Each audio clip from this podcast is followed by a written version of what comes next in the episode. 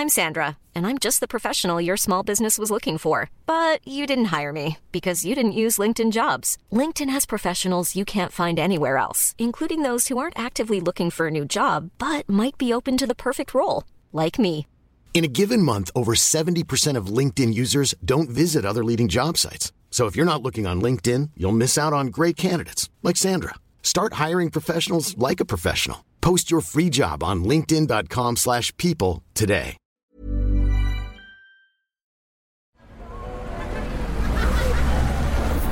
Podcast Network Asia.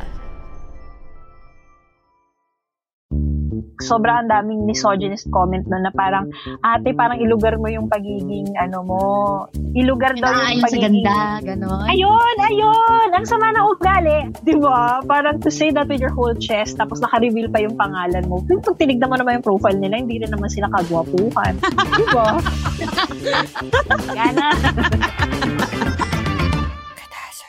Hello mga kapitbahay, this is Ina. This is Sari. And Athena here. And y'all are listening to... Good Dazzers. Yeah. Hello mga kapitbahay Hello. ko, di ba? Sorry po kung medyo natatagal lang kami. Grabe, alam nyo, nasa, hindi pa naman kami peak adulting. Pero alam nyo yon nandun na kami. Kasi ang busy namin lahat. So, True. may mga ginagawa kaming mga work. Yung isa sa amin, like me, meron tayong tinatrabahong anak. Alam nyo yarn. So, kailangan natin mag-hustle. So anyway, alam ko na ang daming nagtatanong sa amin ng mga opinion namin sa mga bagay-bagay. So ang episode namin today ay tinatawag naming Sausaw Era. Kasi, Ay, ang ganda kahit- nun. Di ba? Ang witty. So kahit delayed na yung mga opinion namin, ibibigay pa rin namin kasi hiningi nyo. Char!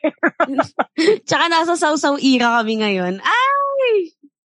True. Ano kami yung mga nagsusulat ng essay sa Facebook tungkol sa mga issue like breakup, ano ba yung, ano bang pag-usapan natin today? Yung 299 na ano? Ano ba yun? Na Engagement ring. Yung wedding engagement ring. Engagement ring. Oo. Yes. So, yon Kasi I think dun sa kapitbahay GC, napag-usapan na yan. Pero maganda din na pag chismi, chismisan, ano ba yun? Yung accent ko lumalabas. yung pag chismisan natin siya. O, di ba guys? At since tatlo kami ngayong mga girlies, magbibigay kami ng opinion namin tungkol dyan. True. Okay? Alright. So, sino gustong mauna? Ikaw ba ay tatanggap ng isang engagement ring worth 299 pesos? Sino Alam mo, tinanong ko yan sa friends ko, Ina. Oh, Kasi sa akin, okay lang. same, Totoo, same. ate. Okay lang sa'yo. Okay lang, kasi sing-sing lang naman yun. Pero kasi ang sinabi sa akin, it's more on, yung mga guys na naka, nakausap ko, ah, ang sabi sa akin parang, yung worth din kasi nung pagmamahal ng lalaki sa babae yun eh. Pero, Parang ganun. Alam mo, ang hirap Sana din naman kasi medyo sabihin. mahal, ganun. Hindi, alam mo ate, okay naman na okay ka sa price na 299 na engagement ring. Pero ang weird din kasi na bakit nasusukat ng ring yung pagmamahal. 'Di ba? Actually. 'Di ba? Like da, Mhm. 'di ba hindi naman nasusukat yun sa ring. So kapag ka 10,000 na ring yung binigay sa akin, mas mahal ba ako kaysa sa 'Di ba? Hindi naman ganon. 'Di ba kasi ang pagmamahal di naman di naman measurable emotion ang pagmamahal eh. Pero Mm-mm. ako naman, in my opinion, hindi ako papayag because I know myself. I can buy myself ng Mm-mm. 500 peso ring at least. So like, alam mo yun, di ako papayag na i-give sa akin yung hindi ko kaya ibigay sa sarili ko. So, Nabasa ay, niyo ba yung comment? Nung Na? Which one? ah, Yung yes, I also saw eh. that. Pero Kasi parang parang ayaw daming kong fake account eh. true. Parang nagpe-pretend lang naman siya. Hmm. Ay, baka naman- chika niya, kaya niya naman bumili ng, ano, ng one- 1,000 plus na, na ring, pero nakita niya lang na mas practical daw, na bumili na lang ng mura. I mean, okay lang naman din sa akin. Pero, Alam nyo guys, mula nung sumausaw ako sa issue na yan, yung 299 na wedding ring, yung Mekana, alam nyo yung story na yun.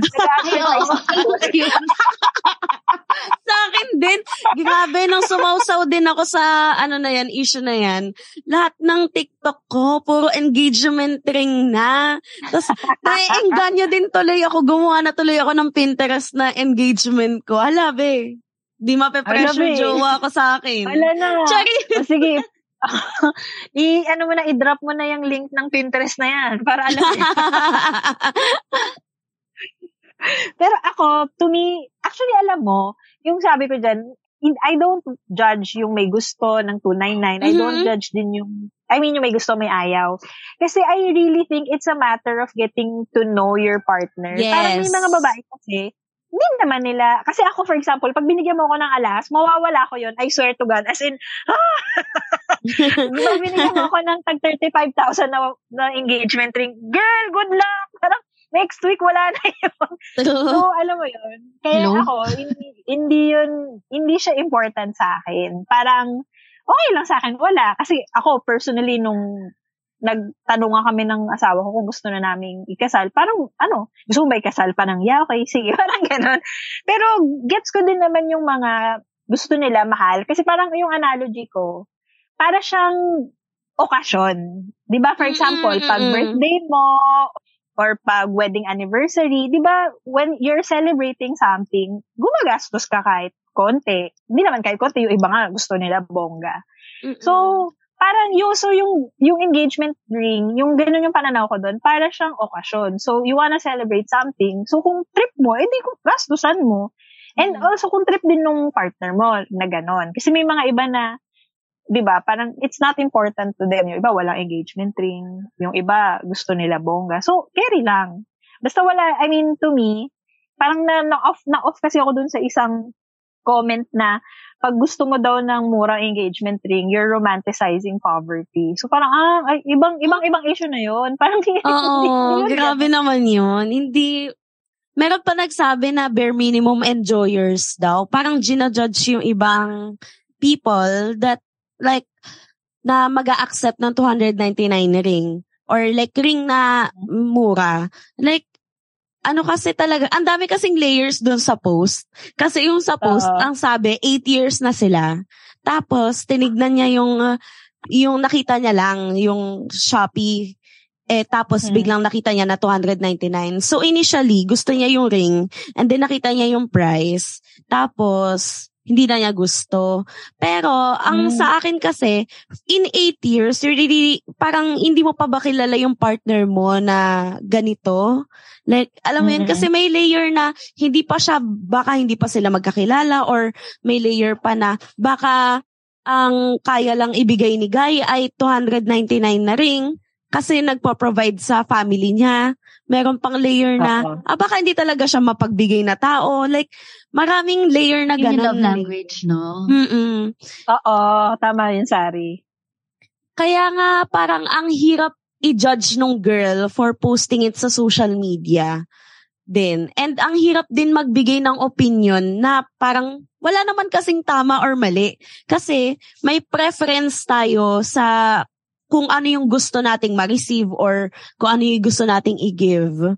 Pero ang ma- Mm. ang ayoko lang kasi na nangyayari sa social media discourse ngayon is like parang nadja-judge yung yung ibang tao na parang eh kasi yung opinion ko. Tapos parang ano, why, ah, parang alam mo yung ginajudge ka na parang because ito yung gusto mo. Like hindi pwede ganyan kasi hindi pasok sa social standards. Like kailan pa na sukat yung pagmamahal sa ganon? Like ah True. Medyo ang hirap kasi na nasa social media yung yung discourse ng ganito kasi ang daming opinion from sa madaming tao. Katulad natin, may opinion tayo. Eh, nakikisaw-saw lang naman tayo. Mahal, hindi natin alam, baka kinasal na pala sila, di ba? Oo. ano ang yan, dun- Sorry. Ang mahirap dun yung ginajudge yung mga nag-post na ang hindi kasi buong kwento. Kaya, yun nga guys, eh, kaya minsan ang hirap mag-post, no? Kasi na-judge tayo sa hindi magandang paraan. Alam mo yung medyo hurtful sa akin nun, di ba parang may nag-survey, tapos parang nainis ako na ang daming guys na nag-comment, na kasi yung, yung, for example, yung nag-comment na parang pretty girl, sabi niya, ano yun? Siya ba yung nagsabi na okay lang, hindi? Na, hin- na hindi mamahalin. And then may girl na parang plain looking lang siya by, you know, by societal standards. Sabi niya, hindi, dapat sa akin yung mamahalin. And then ang daming, sobrang ang daming misogynist comment na na parang, ate, parang ilugar mo yung pagiging, ano mo, yung parang, ilugar daw yung Pinaayon sa pagiging... ganda, ganon. Ayun, ayun! Ang sama ng ugali. As in, hindi ko, as in, sabi ko, ang sasama ng ugali ng mga lalaki ko. Di ba? Parang to say that with your whole chest, tapos naka-reveal pa yung pangalan mo. Pag tinignan mo naman yung profile nila, hindi rin naman sila kagwapuhan. Di ba?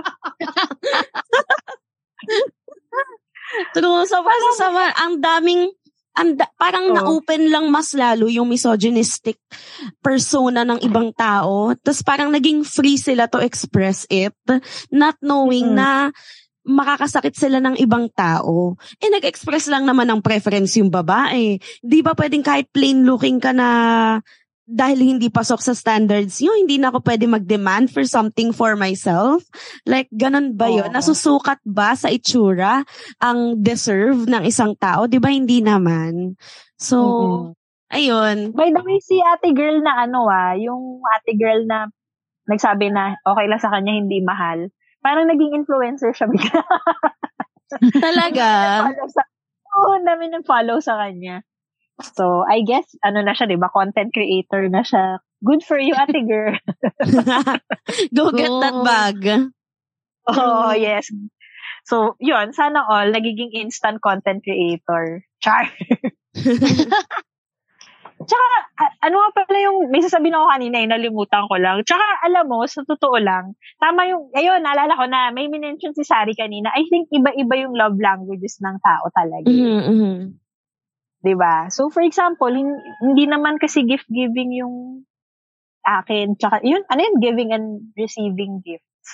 Hindi siya, hindi ako ganon. Pero may mga tao talaga na they really value yung regalo, yung magandang parang alahas. So I I really think na yung parang yung whole issue na to, tama yung sabi kanina na Athena, it's really more about getting to know the person that you're with kung ano yung love language nila. And medyo disappointing nga yun kasi eight years na kayo, tapos hindi pa rin alam nung guy. I mean, if we're True. just gonna base it off the ano ah, The post. hindi pa rin alam ni guy na ah, gusto mo pala ng mamahaling ring or something Mm-mm. like that. Wait, may update ba yung ano, yung issue na yan? Like, sila pa rin ba? Or something? Wala. Ang gulo walang nga, update. Hindi, ang gulo. Ang, ang daming fake account. Parang may True. nag-post na kinasal na sila, may nag-post na break na pala sila. So, hindi ko sure. Kasi paano kayo mag-uusap after that? Oo. Na parang, ala, so, alam na ng mga tao sa Facebook na ganyan. Na- Kasi sumikat Bumili talaga as sa- in. Oo. So, yun. Tsaka, wait lang. So, nalaman ng girl dahil tumingin, tinignan niya yung Shopee history ni Guy. Parang ang pagkakaintindi ko, sa akin to ah, mamaya sabi, bash nyo ko na hindi yun tama ah. oh, g- mag-careful lang ako sa words ko. ano, Oo. um, ang pagkakaintindi ko is, ginagamit ata ng jowa niya yung phone niya, tapos nasilip niya. Parang Ah. alam mo yun, nag, nakita niya lang sa mata niya, tapos nakita niya, ay, 299. Yun ang nagbabrowse sa history ng Shopee. Ganon. Oo. Yung jowa niya. Oo. Gamit ng jowa niya yung phone, tapos nakita niya. Yun yung pagkakaintindi ko, or Mhm. pwede ding tinignan niya, or I don't know. Oh, speaking of ano ah, speaking of bash, feeling ko mababash ako sa sabihin ko. Grabe din, I think, yung discourse regarding quote-unquote bare minimum. Ang dami Mhm. ng ganyang discourse na yung, na to me, it's bordering na on giving, I mean, it's giving people parang ang difficult expectations when it comes to relationships, especially Yes. men. I mean, alam nyo naman ako, di ba? I wouldn't defend men kung hindi nila kailangan because, you know, a lot of men in the world right now really need to, you know, step up. Pero sometimes kasi ang daming discourse na, alam, y- for example, na-discuss ko na to dati, yung if he wanted to, he would. That's a, you know, that's a statement naman na acceptable. Pero ang daming ginagamit yung statement na yon to, you know, set really, really high expectations for the person that they're with like, di ba na-mention mo kanina, Athena, what if nagtatrabaho siya, provider siya?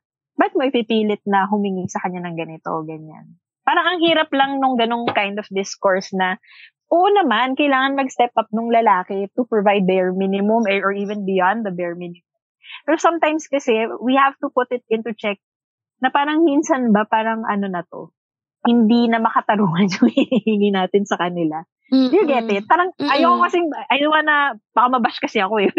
Pero minsan kasi may mga ganong, ano na, na parang, dami ko nakita na ganyan, ng mga anonymous post na, parang, right, tama po ba na ine-expect ko to sa kanya? Something like that. Tapos ang hirap nun kasi ang daming nuances nun eh. Especially, Mm-mm. ang kwento is always the guy as a provider, may pinoprovide siya for his family. Tapos ako nag expect lang naman ako ng ganito, something like that. It's just a really hard topic, I think. Kasi, wha- what do we do? Parang hindi naman natin mapipilit yung guy na ibigay lahat ng gusto mo. But at the same time, syempre gusto mo din naman na, you know, maging Disney princess sometimes. True ate, alam mo, ang yung discourse na yan sa Birmingham, parang ano siya eh, parang alam mo yung beauty standards. Nagkaroon na din tayo Ah, ng relationship standards. So Ah, parang ah, alam mo ah, yun, another, alam mo yun, ang hirap na ng buhay, ang mahal ng bilihin. Tapos, may, tapos isip, isipin mo, paglabas mo sa bahay, kailangan maganda ka. Kasi i-judge ka pag di ka Ah. maganda, pag di ka pasok sa standard.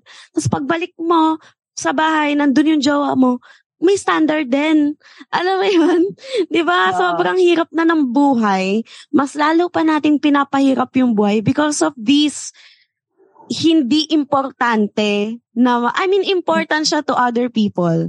Pero like, alam mo yun, may, may mga expectations na, as in, ang hard na mag-reach, kailangan ba billionaire yung jowa ko? kailangan ba ganon? Di ba? Kailangan ba may sports car or kailangan ba may kotse? Like, yun ba yung, ano, standard ngayon? Na, na dahil ba 25 na, kailangan may executive na or something? Like, Ang hirap niyan, oo. Lalo na yung parang 30 years old na siya, ganyan-ganyan. Alam mo, I think 20 years ago, it would have been possible. 30 years old kayo, may manabili na siyang bahay. Pero ngayon, I Mm. swear to God, 36 na ako. Hirap na hirap pa rin kami mag-ipon para sa bahay. Ang hirap! sobrang mahal ng bilihin. Di ba? Ang da- I-share ko lang guys na, oo, nag, we're, we're house hunting right now. Yung 2 million mo, it's not enough. A 2 million house is only parang 50 square meters. It's, I mean, Mm. pwede ka namang tumira sa ganon. Pero for example kami, we've been together for almost 20 years. Ang dami na namin gamit. And may ano pa kayo, may, di ba, nandyan pa si baby girl. So, Oo. So parang, ah. Yun, Yeah. sampu sila. you know, yun pa may cats pa, di ba? Kaya, Mm. kaya let's not, siguro kung may mapupulot kayo sa episode na to, hindi yung gusto ko ba ng 299 ring. Ang pulutin nyo is refrain Actually. from judging other people and just mind your own business. Kasi, True. my Mhm. gosh, guys. Kasi dahil sa social media, na normalize na natin yung pakikialam sa ibang tao. So let's refrain from doing that and just, you know, let's palawigin or let's pagandahin pa natin yung sarili nating buhay na lang instead of like putting our energy into other people's lives. Kasi, Oh. 'di ba? Hindi naman di kaya yaman sa pagiging pakialamera. Ganon. I really think yung mga expectations, guys, hindi ko sinasabing hindi kayo mag-expect ng anything. But the expectations you, should, you should set for your relationship, dapat between you yon. Alam mo kasi, ang dami ko talagang, I mean, sobrang alarming sa akin yung, ang dami talagang ganyan sa mga groups na parang, normal po ba ito? Na yung ganun yung tinatanong nila, normal po ba ito na ganito-ganito yung jowa ko? Kahit ano itanong mo dito kung normal ba to o hindi, ang dami-daming tao dito. So what is normal for other people in their relationship is theirs. For example, may nagtatanong, normal po ba ito na yung jowa ko nag-check ng profile ng ibang girl? Alam mo, sa amin ng asawa ko, normal lang yun. Kasi tignan mo lang naman eh, parang kamusta na kaya si ganito? Mm-mm. May mga iba, yung mga, may mga iba, hindi sa kanila normal yon Kasi ayaw nila. So, I think, yung ganyan, wag ka nang pumunta, wag ka nang mag-post anonymously. Tanongin mo yung jowa mo. Tanongin mo yung jowa mo na, ba't mo, pi- bakit mo chinik yung profile niya? And then you talk to them about the stuff that, you know, that's bothering you. Pero Kaya gets ko naman yung iba. Tama. Kasi parang, gets ko yung iba kasi hindi sila mapanatag. Kasi sometimes there are some people na inisip na parang psycho na ba ako? Weird na ba tong ginagawa ko? Okay, Mhm. fine. You can ask people about that. Pero yung constantly broadcasting and asking people how to go about your relationship, I think mas delikado yon Kasi ang daming Yes. taong sa sausaw. Ah, Yes. sausaw era, bumalik talaga tayo sa title. Tama. Oo, ang daming sa sausaw. So, what answer are you gonna accept? Tsaka So, pag pagka gano'n, kinausap mo ba yung jowa mo, eh sabi dito sa Facebook group, ganito daw eh. Oh, di ba? May ganun eh. Oh, sa, di ba, gagawin mo ba yun sa jowa mo? Di ba? Hindi naman. So, instead, Oo. figure out kung ano yung prefer mo. So, if ayaw mo na nakikipag-usap sa babae, communicate it with your partner. If he doesn't understand, oh, yun, basta like, if he doesn't understand, like, sabihin mo na ito, I feel uncomfortable about you doing this and that. If hindi niya na ginawa, edi, I don't know, decide for yourself if that's what you want pa ba for a partner. Someone who doesn't prioritizes, like, gagawin niya pa rin yung gusto niya despite you telling, communicating your needs. Di ba? Oo. Actually, ang daming ang comment na the fact na tinatanong mo dito kung break mo yung jowa mo means nasa isip mo na yun. Mm, mm. Oh. Yeah. Di ba? So, parang Pero humihingi ka propose yung guy. Question. Ay, Ano, ate? Si 299? Natuloy? Natuloy si 299 mag mag-propose? Hindi namin sure. Kasi di Di, ba ate, nag-post kasi na ano, kasal na daw sila. Hindi yung sa 299 ring ate, tapos na yung proposal na kapag yes na Ah. Tapos, after ng engagement, nakita niya na yung biniling ring sa kanya ay 299 pesos. Ito yung pagkakaintindi ko ah. Guys. Oo. Kasi ang daming, Pero ano, eh, ang daming sources. Pero kasi iniisip ko, parang, paano ba kasi nag-propose si Guy? Kasi lumilipad na yung isip ko habang nag nag-share kayo na parang, pag nag-propose sa akin, may isip ko pa ba kung magkano yung ring? Or, mas importante sa akin kung paano siya nag-propose. So, kanya-kanya ang love language yun. Hindi ko lang alam kung bakit hindi aware yung isa't isa dun sa issue. Kung ano ba talaga yung mas nagmamatter sa kanila. Yun nga. Mhm. Kaya nga, maybe instead of looking at the price of the ring, maybe they should look into the effort or kung ready na ba talaga sila magpakasal, eh hindi pa nga nila kilala yung isa't isa. Fully. At Mas dami kasing na niya napipressure. mag-break ah. Oo. May madami kasing napipressure pag kunyari, ala, ang tagal nyo. Alam mo, ganun Oh, yes. sa amin. Noong nag-hit kami ng five years ni Dudong, ang dami. Parang, uy, five years na kayo, kasal na yan. I really didn't feel like, alam mo, it's so weird. Kasi, may nagbago ba nung kinasal kami? Meron naman, pero parang, it's so weird to me na parang five years na kayo, dapat ikasal na. Requirement ba yun? Tsaka bakit may timeline? Oh, parang, la, six years na kayo, hindi pa, hindi pa kayo kinakasal. When it wasn't on Dudong's end or my end, we just both didn't feel like it. And then when we felt like it, kinasal kami. Meron bang nag-change? Siyempre, kasi mas, I don't know, mas, did we feel closer dahil husband and wife na kami. But we've always felt like we were husband and wife. So, I don't know. Ang weird lang sa akin ng mga ganong comments Mm-mm. na parang, kasi even some, a, a relative of mine said that to me. Parang, nakamag-anak pa ni Dudong ah. Parang, hala, six years na, hindi pa siya nagpo-propose sa'yo. Ano ba yan? So, parang ako, ha? I mean, it never crossed my mind na hindi niya ako mahal dahil hindi siya nagpo-propose sa akin. Or I like, kasi sasabihin nila kapag hindi daw nag-propose, hindi daw committed sa'yo or sa relationship or wala daw plano sa future. Yun daw yung Hindi naman sinasabi ganun nila. siguro. Di ba? Hindi naman, it doesn't mean that way. Kasi, bakit ba kasi kayo nangingialam sa relasyon namin? At saka guys, sobrang sobrang mahal kasi ikasal. Sinasabi ko sa inyo. True. Kailangan True. talaga pag-ipunan siya. As in, I mean kasi ako, I, I had a very, very small wedding. Pero if you want a decent wedding, I swear to God, ang hina ng 50,000. Parang wala kang, wala yon Parang maliit na Wala civil yun. wedding lang yon Ano lang yun ate? Eh magkano ang church? Pag nagtingin na kasi ako ng prices dahil nga puro ganyan na nasa Yes, FYP ko. Pinterest! Yun na. Kasi nga puro ganyan nasa FYP ko. Yung church ate, yung church lang ah, church fee, 10,000 na yun. Kaya Minsan tumataas, tuma, si minsan tumataas pa ng 12,000 ang church fee. Pag magandang Ma'am, binyag pa nga lang eh. My Yung binyag ng, gosh. ng Junanak ko, yung medyo na-shock ako, yung na hindi ako aware. Kaya alam mo, guys, sa mga friends ko na hindi ko na-invite magninong or magninang. Sorry, kasi, dahil 100 pesos per ninong pala yun. Ay, Diba? grabe. May ninong fee. Yes, meron. May ganon, na parang, sabi, para siyang may free ninong ninang kasi di ba ano na yon given na yon So pag pipirmahan mo yung papeles, given na yon there's one ninang, there's one ninang. Tapos pag magdadagdag ka, sabi sa akin, o tag 100, isa nito ah. Sabi ko, isang pair po. Hindi, tag isang tao. What? kasi parang ako, ano? Ay, kaya alam mo, may, mga, may friend ako nagtanong, ninong ba ako? Sabi ko, sorry kasi 100 pesos isa. Dapat ate, yung mga gustong magninong at ninang, pinag-entrance fee mo. As in, medyo na-shocked ako doon na ganun pala yun. Parang, ah, so, ayun guys, sorry kung, alam nyo na kayo. oh my God, ang mahal talaga. Oh my gosh. Oo, ma'am. May ganun na ngayon. Tapos, syempre, hindi naman ako nagpa, I mean, kasi ako personally, guys, ah, hindi kasi ako mahilig sa, you know, big celebrations and whatnot.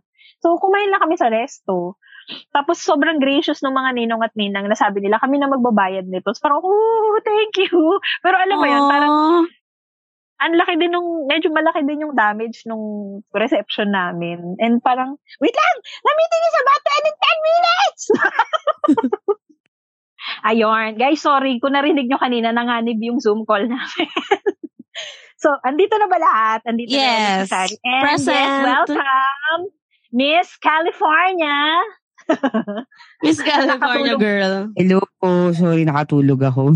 Oo. Yung topic namin, sumasawsaw kami ngayon, Natalie, kahit late na, dun sa ano, yung 299, yung nag-propose sa kanyang jowa niya with a 299 engagement ring. Oh. So parang nagtanungan kami kanina, ikaw ba, okay lang sa'yo yon Mm, or- okay, okay. Ikaw, ikaw, what do you, feel mo ba yon Parang nag-propose si guy sa'yo. Ewan ko, feeling ko okay lang sa akin yung 299. Siguro, if alam ko na parang hindi kami financially okay, tapos gusto lang namin magpakasal, ganun, okay lang. Siguro pag parang alam kong mayaman siya, tapos parang, parang 299, parang, ha, ala, parang yan lang ba talaga halaga ko? Pero alam mo yun, parang alam kong may pera siya, ganun. Medyo parang I'll Oo. feel some type of way about it. Kung alam kong, medyo afford mo naman ng kahit mga one vibe na worth ng ring. Kunyari, may, ano, may, may-ari siya ng building. Oo, oh, mga ganun. Or SM. Parang, please, ano yung pa- ano? Tapos Ate. 250, di ba? Pag, pag SM yung, pag may-ari siya ng SM, shit, ma'am, hindi ako papayag ng below 100k. di ba? Like, parang yung ganun, yung ganun. Parang, gusto, in, ah, para kung ano yung okay gastusin yung guy based sa parang kaya niya na, oh, sige, go. Pero like, to, hindi naman, hindi naman ako specifically magdano kasi worth 299 yung ring, ganun. Oo. Tsaka pinag-usapan din namin kay Nina Natalie. Sabi ko, baka mabash kami dito. Yung, minsan kasi, ang dami ng discourse about bare minimum. Na, na parang minsan hindi na bare minimum yung pinag-uusapan. Mm. Na, nakakita ka ba ng gano'n? Yung mga parang, if he wanted to, he would. Tapos parang feeling ko, parang nababurden tuloy financially yung mga lalaki. Actually, ay, oo, di ba, alam mo, nag-topic tayo about this, pero parang tumataas na nga yung bare minimum. Hindi na siya yung dating bare minimum. Parang ngayon yung bare minimum, kung ano yung mga nakikita nilang stuff sa social media, yun na yung bare minimum now. Which is ang hirap, yung parang, kailangan meron kang giant bouquet of roses, tas dinala ka sa ganito, ganyan. And it, to me, it's, there's that term that they're using now, para siyang chronically online people now think that that's the real world. Yeah. Yung, kung hindi ka niya binilhan ng gantong kalaking bouquet, hindi ka niya mahal, eh, di ba, what if hindi niya pa kaya for now, pero he would really like to do it. Di ba? Yeah. So, ayoko, eh, eh, tulad na sabi ko kanina, I'm not defending guys who don't do bare minimum. But sometimes kasi parang yung expectations natin of the people of our partners is ano na, parang imposible na minsan. Parang Totoo. ganon. Kasi ako, for example, I mean, I'm just using myself as an example. Kami, hindi kami kayamanan parehas nung naging kami. So, you know, we try to work on things that we need first. And if there are little surprises along the way, bakit hindi, di ba? Pang saya nun. Pero parang Yeah. hindi ko i-require yon of my partner. Na bilang mo akong ganito, or if you don't buy me this, or if you don't treat me like a Disney princess, But on the opposite end, hindi naman invalid yung ganong feeling. Mm-mm. Na gusto mo lang, alagaan ka. At yung, ano ka, yung, yung i-treat ka naman na parang queen. Hindi invalid yon I think that's a valid thing that you guys should talk about. Na parang, uy, ano mo naman? Ganon. Parang, uy, ganito naman tayo minsan. O di sige, bakit hindi? Di ba? So, ayun. So, ikaw, Natalie, for example, for example lang ah, Mhm. what if hindi nga 299 yung ring? What if maha- expensive siya? Pero Mm-mm. yung wedding na, yung wedding naman, dun bumawi. Ah, pwe- parang feeling ko, marami akong kilala na ganun eh, na parang hindi sila nag-focus sa ring, tapos sa kasal sila nag-focus. Okay din yun. Okay din sa akin yung mga parang promise ring siya as of now, tapos pag naging okay sila financially, mapapalitan yun. Mm-mm. Parang ganun. Pero like, okay sa akin yun na hindi kami nag-focus sa ring, na parang mas mas mura siya than usual kasi ayun lang yung afford namin now. Tapos, Oo. okay yung kasal. Okay din Ay, naman ay- sa akin. Alam niyo ba, I don't know if this applies to all cities.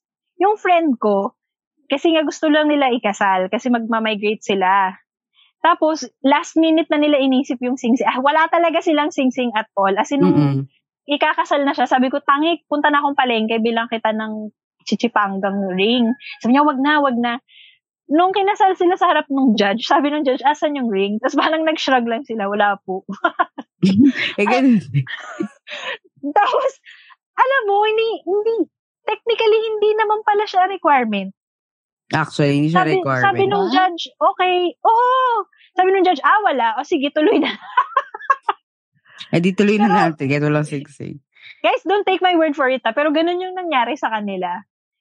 Wala silang ring at all. Kahit engagement ring, wala. Tapos di kinasal sila. Tapos nung sabi ng judge, okay, ilabas na yung ring. Parang wala. Sabi nila, wala po. Tapos wala, tinuloy lang ng judge yung kasal. So, hindi pala talaga, I don't know sa church. Hindi ako, hindi ako kinasal sa church eh. Wala at ating kinasal. May kinasal ba sa atin sa church? Ah, Wala. wala. Ewan ko, sino ka, wala naman natin kinasal sa church dito. Sa wedding mo ba, Natalie, ni-require you? Ay, oo, no, kasi may vows, tama? Mm, May vows na require nung parang nag-facilitate na guy. Hindi siya technically priest. So, Hindi ko kaya mag-vows, nahihiya ako. Kayo, kaya nyo ba yun? Yung parang, on this day, I want to tell you, ganun. Ay! Ako! actually, medyo cringe. Never ko pinost yung wedding video namin. Pero medyo, medyo cringe kasi ang ginamit na audio is yung vows namin. Eh, yung, yung, yung kasal namin, medyo parang, okay, ang ganda siya, pero ang daming drama nangyari behind it. So, hindi ko siya na, nasulat ng maayos. So, never ko pinost yung video namin kasi mukhang tanga yung vow ko compared sa vow ni, na ginawa ni Kelvin. So, Eh, pa- ano, send mo sa amin. I-judge ka namin. Aw. Charot. oh, sige.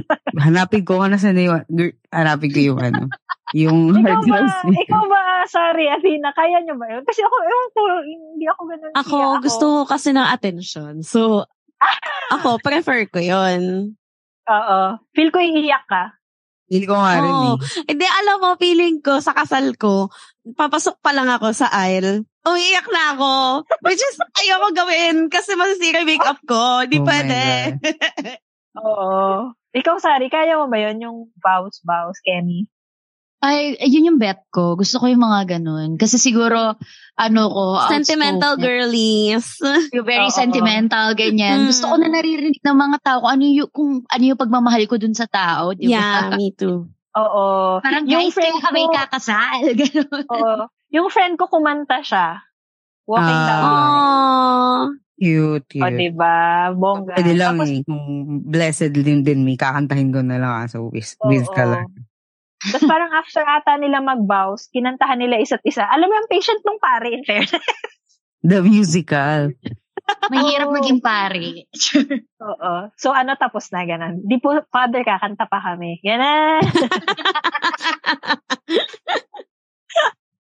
Pero ako, di ba nga, hindi kasi ako, hindi ko nga maintindihan eh. May sentimental. I'm quite sentimental. Pero nga, ayoko ng, parang sa akin, okay lang sentimental sa Sokmed. Pero nahiya ako na pag naka-literally nakatingin sa'yo yung mga tao. So, kaya nahiya ako, like, yung pag kunyari kakasal ako, nahiya ako mag-walk down the aisle. Parang, Ah, okay. So, kaya parang, isa yan parang ayoko na I mean, okay lang naman sa ikasal sa church, pero parang kailangan ko i-hype siguro yung sarili ko. For a theater person na, ang weird ko doon, na parang titignan ka ng tao tapos pababahan ng aisle. Eh, parang feeling ko ang awkward ko kasi parang tama ba tong lakad ko or something like that. Pero ate, meron na ngayon na concept na yung yung vows, kayong dalawa lang ng, ng partner mo. Tapos Yung camera lang. makakarinig, yeah. Mm. Paano yun? Ah, hindi naka-microphone. Mm-mm. Hindi naka-microphone. As in, yung kayong dalawa lang walang nanonood. Iniwan lang yung camera for the memories. Ganon. May mga ganong Oh. concept na ngayon kasi nga daw may Oo. mga mahihain na brides and grooms. So, may mga ganon namang option. Bakit tayo napunta sa kasal? Hala! Ewan ko. Bakit puno na yung Pinterest ni Athena nito? Sabi ko nga sa nanay ko, planado na yung kasal ko. Charis. Alam mo, ako din, nagplano ako ng kasal. Tapos, actually, medyo natupad naman. Medyo natupad naman kasi nga gusto ko small wedding. Tapos gusto ko may flowers na ganito. Isa lang, may, may bouquet lang ako. Tapos kumain lang kami sa labas and all that. So, natupad naman yung ganon. So, Carrie, Carrie sa akin. Alam mo, sa totoo lang, okay sa akin yung medyo bonggang wedding. Pero yung sobrang bonggang wedding, parang na sumasakit yung dibdib ko. Ang mahal Like kasi. Yeah. Oo, kanina sinasabi Catering ko pa sa lang ang mahal na. Oo. Yung, di ba sabi ko kanina, pag nagpabinyag ka, 100 pesos per ninong, per ninong ninang. Hindi pera. 100 pesos bayad mo sa isang ninong at sa isang nina. May ganon. I, I mean, at least sa church kung saan bininyagan yung anak ko. So, ang mahal, parang sumasakit yung, sumisikip yung dibdib ko. Alam mo, ang ganda ng wedding nila, pero medyo sumikip yung dibdib ko dun sa wedding ni Marian tsaka ni Dingdo. Oo, parang Ayun talaga, tao. biggest na wedding naman of the century yun, ate. Yeah. May live Parang- telecast pa yun. Tapos ate, I mean, have you seen how big Moa Arena is? Tapos dun yung reception nila, parang ang sakit sa dibdib. Para full, uh, fu- uh, nagpakain yung sponsors kasi. Pero like, grabe nga yun, ang dami. Sobrang stressful ng ganong kalaking Eh, wedding. Ang dami na ngayon na magagandang wedding. Meron yung winter na wedding, tas meron yung Christmas na wedding ba yun? As in, ang laki ng wedding nila kasi mga businessman yung mga kinasal and vloggers. So, Oo. eh baka that's what they prefer. Yeah. Alam mo, na speaking of, you know, balik natin dun sa topic ng sausaw, I've noticed a certain culture na ganyan talaga. Yung weddings, not even weddings, even, de- basta lahat ng okasyon, pati debut ngayon, grabe yung shift in celebrating these things because of social media. Yes. As in, grabe yung shift na parang, for example, dati, ang important was the the money shot of your wedding portrait na isasabit nyo sa bahay. Mm, Ngayon, mm, mm, mm. Alam mo, dati, hindi naman, panoodin niyo yung wedding video ni Doug Kramer tsaka ni, ni, what's his, what's his wife name? Yung Jessica. wa- hindi umi, yun, yung hindi umiedad, yung hindi tumatanda. Si Jessica Garcia. Oo. They got married young. So, when they got married, hindi pa uso yung mga SDE and all. Panoodin niyo yung wedding video nila. Ibang-iba. As in, parang by today's standards, parang, ha, ba't ganyan? Ang pangit, ganun. Pero back then, yun na yung, yun na yung standard ng wedding video. As in, pati nga yung proposal video nila, parang, parang ano lang, plain lang, parang nasa resto sila, pumasok si Cheska, tapos umiyak siya. So, ano ba? Yung ganun. Pero since nagka-SOCMED, grabe yung shift. Like for example, yung proposal kay Bea Alonso, 'di ba? It's a whole production. Hmm. 'Di ba? Parang Mm-mm.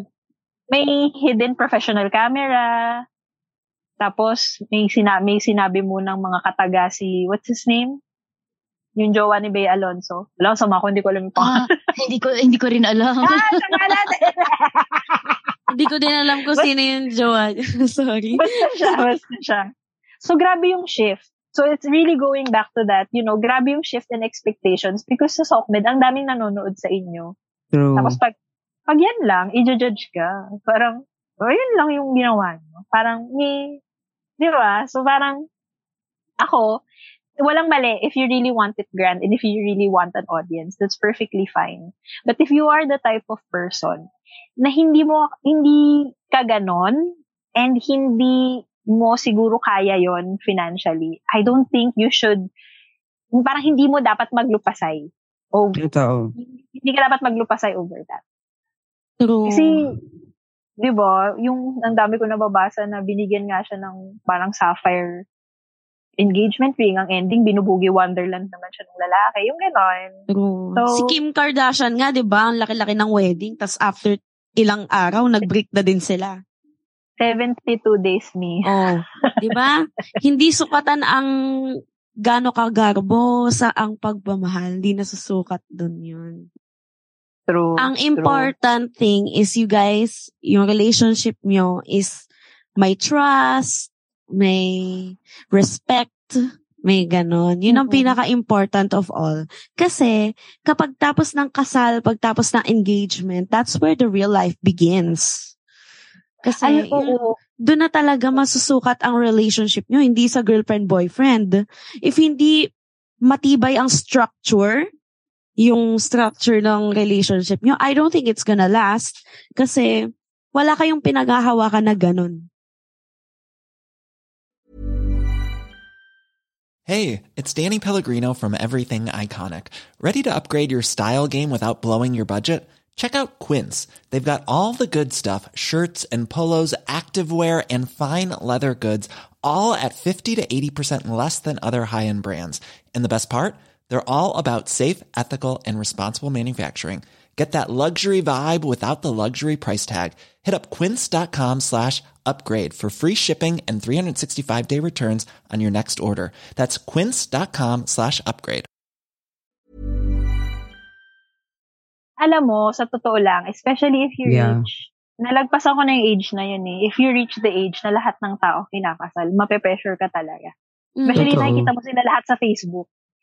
Buti na lang ako, dahil hindi kami mayaman, na-delay nang na-delay until parang na-realize ko na parang hindi ko kailangan nung, as in meron, meron akong like bonggang, meron akong dalawang folder eh, meron akong folder ng bonggang wedding, folder ako ng small wedding.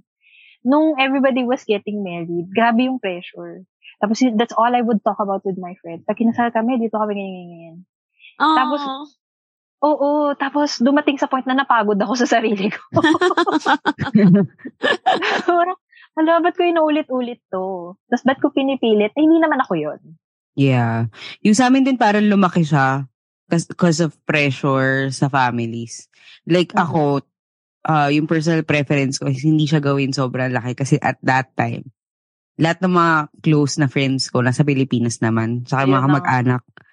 So parang okay lang sa akin talaga na small wedding. Pero dahil nga importante yung wedding sa culture ng family nila Kelvin, lumaki siya Oo. na lumaki. Pati, alam mo yun, pati yung sa side namin, parang, hala, dapat ganun. Parang, na, ewan ko, yung original plan namin, chapel wedding sa Vegas, na nauwi sa parang Ah, 150 to 200 na tao. yung kasal namin. ang cute din nung ano, ang cute, ang witty nun, nung magpapakasal kayo sa Vegas. Meron kasi dito mga- yung parang, kayo. yeah, Oo. parang may mga dito na parang drive-through. Ah, may sa nakita Vegas. kayo na kung ganun. Pwede kang mag-drive-through, tas kasal na kayo after. Oo. Parang Tapos pumasok ano? kayo ng mag-fiancé, tapos labas kayo, kasal na. Oo, ganun. But, Oo. mahal na siya eh, kasi parang yung kasal talaga dito, girl, iba. Parang di ba sa Pilipinas, kasi tinutulungan ko dati yung mga tita ko na nagpapakasal or mga kakilala. Tapos pumupunta ako ng mga wedding expo, meron na kayong mga makukuhang kasal na package deal talaga lahat. Ito, girl, Ah. hindi. Like, tipong kutsara, kahit kutsara, kailangan mong rentahan. One dollar Grabe nga each, daw mga ganun. predatory nga daw yung wedding industry sa US. Sobra. As Kaya, di ba pag nakikita nyo dito, parang, uy, ang simple, compared sa mga Asian wedding na parang grabe yung mga talagang ballroom, simple yung kasal dito kasi sobrang mahal ng mga stuff. Oo. Hmm, Kaya pala Kasi nga- minsan sinasagot ng parents yung mga kasal. Mm-mm. Di ba uso dyan yun? Uso dito yun, parang yung father of the bride, mga ganun-ganun. Pero usually naman, yung mga taong pares nag-work, parang automatically sinasa- alam na ng mga tao na sila yung sasagot talaga ng kasal. Hmm. Parang nangyari din yan sa sister ko eh. Parang originally plan nila small wedding lang. Eh pero parang dahil yung parang panganay na lalaki ata, yung mapapangasawa ni ate. Hindi talaga pwede. As in, hindi pwede dun sa mother of the groom. Hindi Totoo. As in, Panganay din kasi yung asawa ko. Wow, wow, wow, wow. Parang, wow, may ganito na bigla. Tapos kumuha na sila ng mga really top suppliers. Di ba? Tapos may mga lumilipad na papunta dito. Tapos parang, wait, wait, pause. Sandali. Oo. I think that's a, that's an important thing, especially sa mga kapitbahay natin na nasa age na to. I mean, I'm pretty sure you grew up with us. Especially pag nasa marrying age na kayo, don't get so caught up. Parang always remember it's your wedding. Yeah.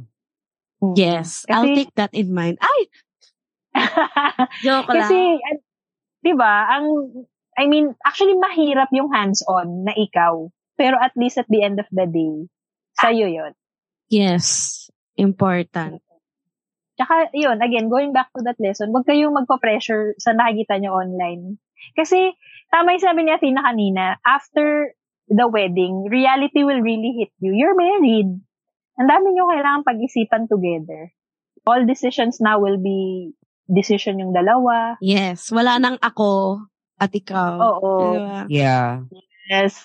Ano yan eh, I don't wanna, of course I'm not gonna mention her name. We did have a friend like that na naobserbahan namin na college pa lang, she was really obsessed with the idea of getting married.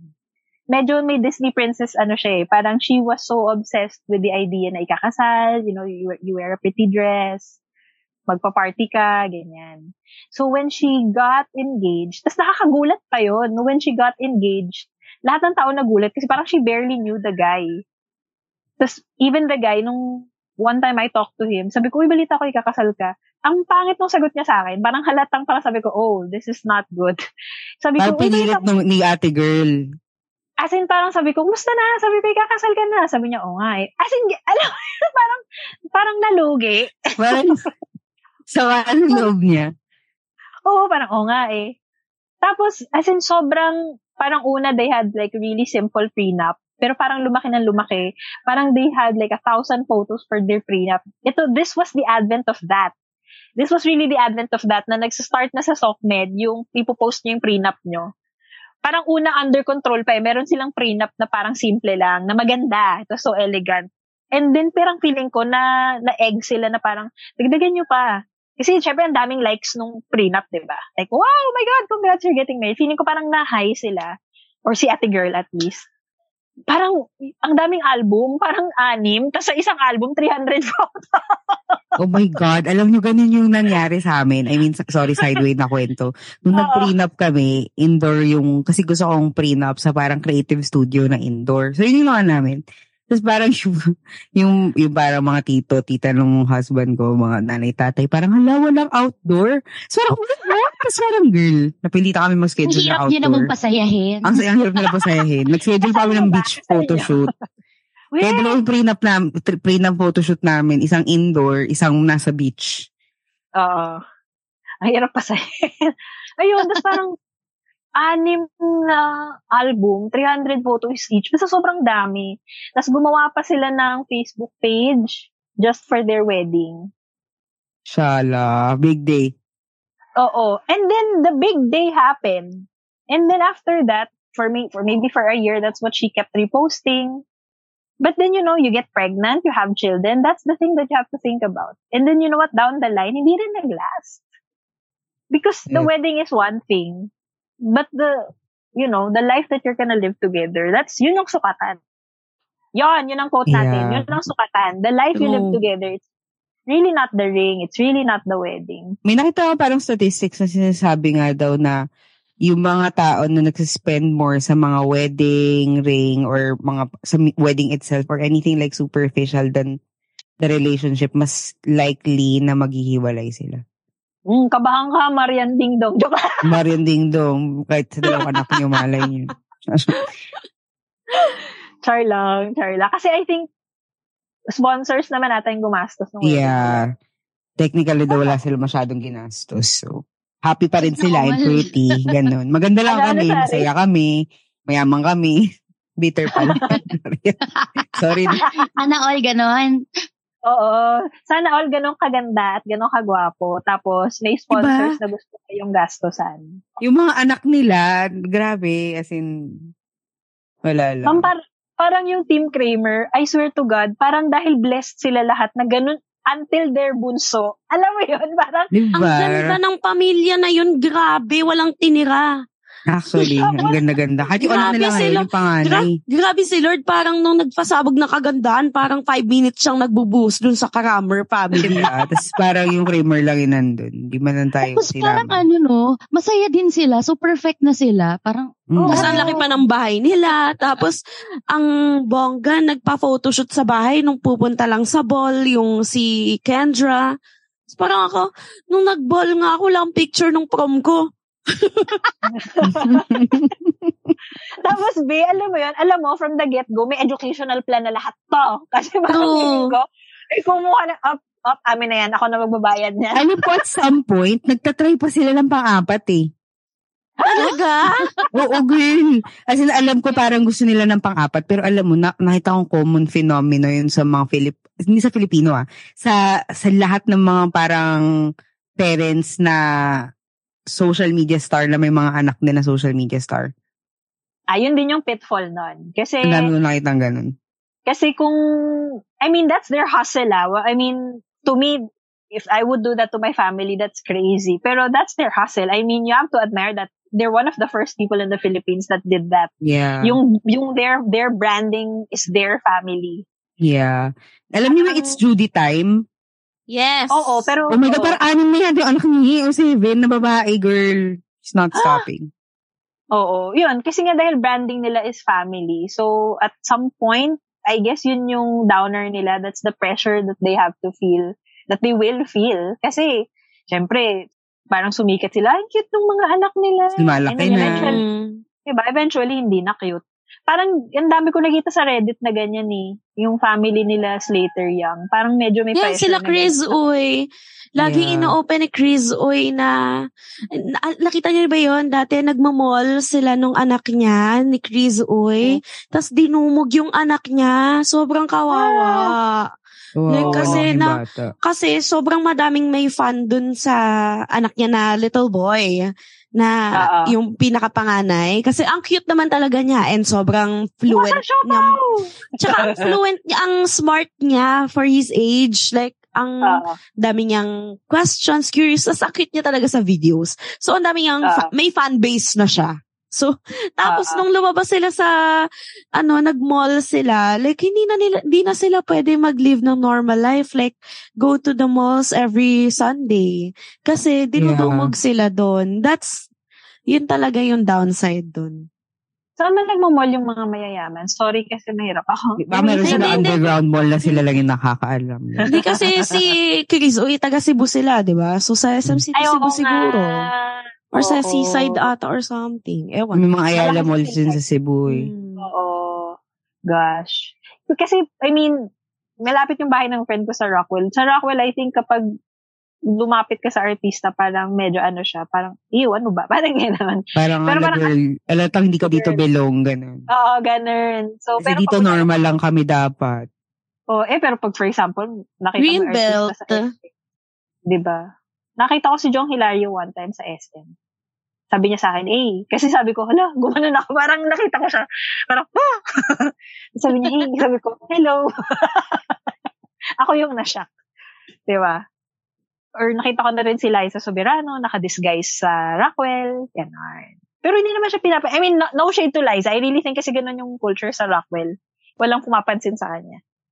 Parang okay gets namin si Liza Soberano siya. Pero bawal squammy attitude dito. Ganun. Nung nga, ano nga, nung umaten nga ako ng event ng, nung sinama ko ni kuya, hindi ko napansin na sina din na pala yung nasa harapan ko. Tapos nagulat ako, paglabas ko ng store, ay, sina din pala to. Sabi ko, kay, sabi ko kay kuya, gusto ko magpa-picture ka ako. Tapos na, eh, nakakahiya kasi puro mga influencers yung mga kasama.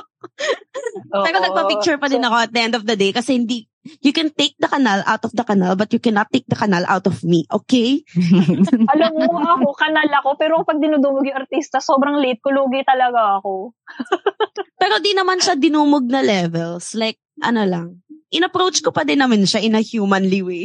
like, yung Mhm. ano, hey, can I take a picture? I'm such a huge fan of yours. Ganon. Ganon. Mm. Yan nangyari sa akin kay Lenny Robredo eh. Na ano talaga ako, talagang hindi ako makapenetrate dun sa crowd. As in, parang, excuse me, wala, girl. Sabi, walis ka dyan, maliit ka, gano'n. Hindi ako nakapasok. So anyway, Alam mo, guys. ang layo no? na ng ginoldfish natin sa 299. Oo, Actually. eh. Ang layo Di ba na. engagement ring lang tayo? Hindi ko alam paano tayo napunta sa social. Hindi ko alam saan Sa tayo pamilya. napunta. Ay, alam Oo. nyo, mga kapitbahay, can you pinpoint to us kung anong anong timestamp kung saan kami nag-switch ng topic to into Actually. a completely other topic. Oo, guys. Sorry, sorry. Well, at, at the end of the day, I think connected pa din, pa din naman siya lahat. Yes. Gaya nung point ni Athena kanina. It's really, I don't wanna say that we're demonizing SOCMED. It's really part of our lives right now. Pero yun lang, I think we're always just gonna go back to the things that you see there. It's really, most of it is not, parang there's more to it. So parang for Yes. example, a lot of people get pressured kasi you see really, really nice photos or parang yung mga aesthetically taken videos of proposals and yung mga pag-invite sa prom or something like that. But if it doesn't happen to you, it doesn't mean that your partner doesn't love you. Or, it, it- or for example, if you can't afford it or if wala kang means to do it, it doesn't mean na parang you love the person less. Yeah. Again, yun, babalikan natin yun. The expectations that you have with your partner should be, I think, between you and your partner. And don't let other people pressure you otherwise. I mean, especially now, yung sinasabi ko nga, you're, you, you grew up with us, yung iba sa inyo, marrying age na, or even the younger ones who are listening to us. The things that you expect of your partner, kayo na yun. Huwag na kayo na parang, normal po ba to na hindi ako binibilhan ng ganyan-ganyan? I don't know what's normal, babe. parang, depende yan eh. Nor what's Yeah. normal to other people is not normal to some people. So, yun, sort it out with your partner. And don't feel bad. I mean, valid naman. Valid din naman if you want something from your partner. But then again, it's something that they have to work on pa. Gets nyo ba? Parang Mhm. hindi yun, hindi yun ora-orade. And hindi rin yun mangyayari pag hindi nyo kino-communicate. Tandaan nyo yan! Totoo. hindi, oo, hindi pwedeng, bakit hindi niya ako binibilan ng ganito? What if they're really absolutely clueless? What if dense lang talaga sila? So, you know, you really have to step in and say, uy, alam mo, sometimes I wanna be a Disney princess. Eh, di, di ba? So, papatrato kang Disney princess. Something like that. Also, Inape. guys din, Disney princess pala, inape.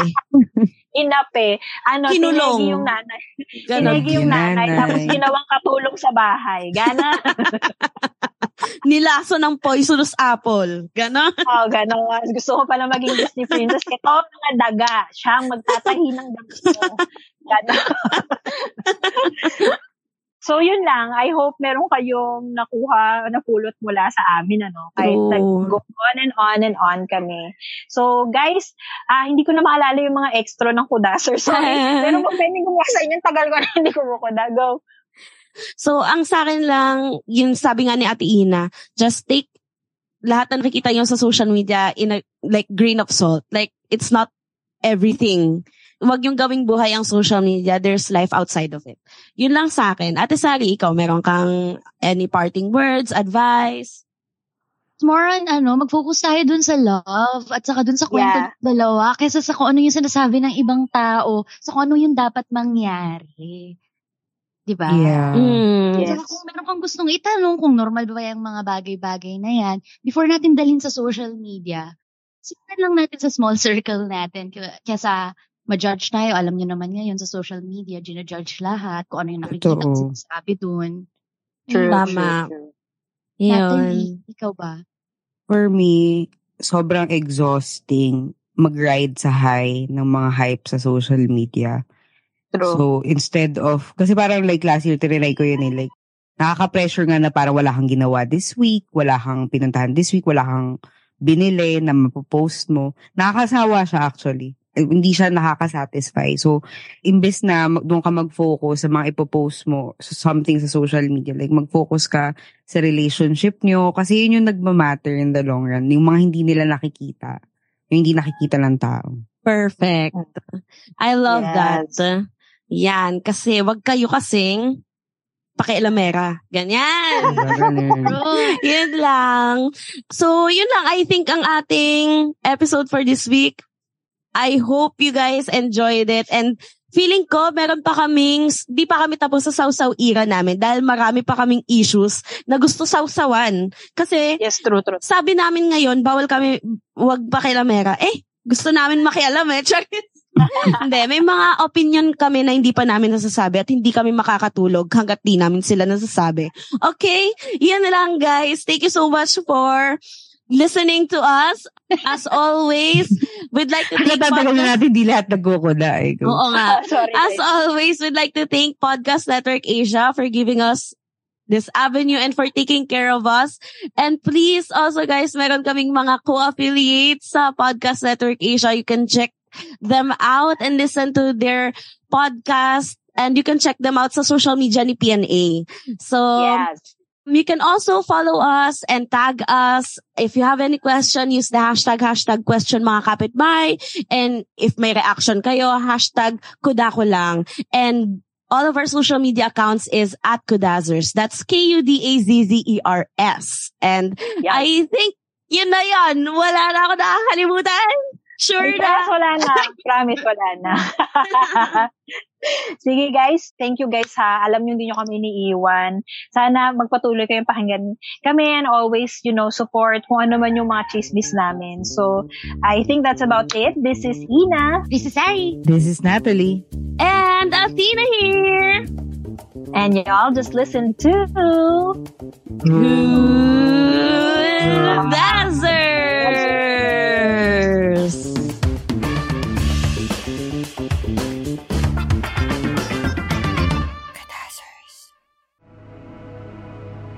The views and opinions expressed by the podcast creators, hosts, and guests do not necessarily reflect the official policy and position of Podcast Network Asia, the hosts of the program, or other programs of the network.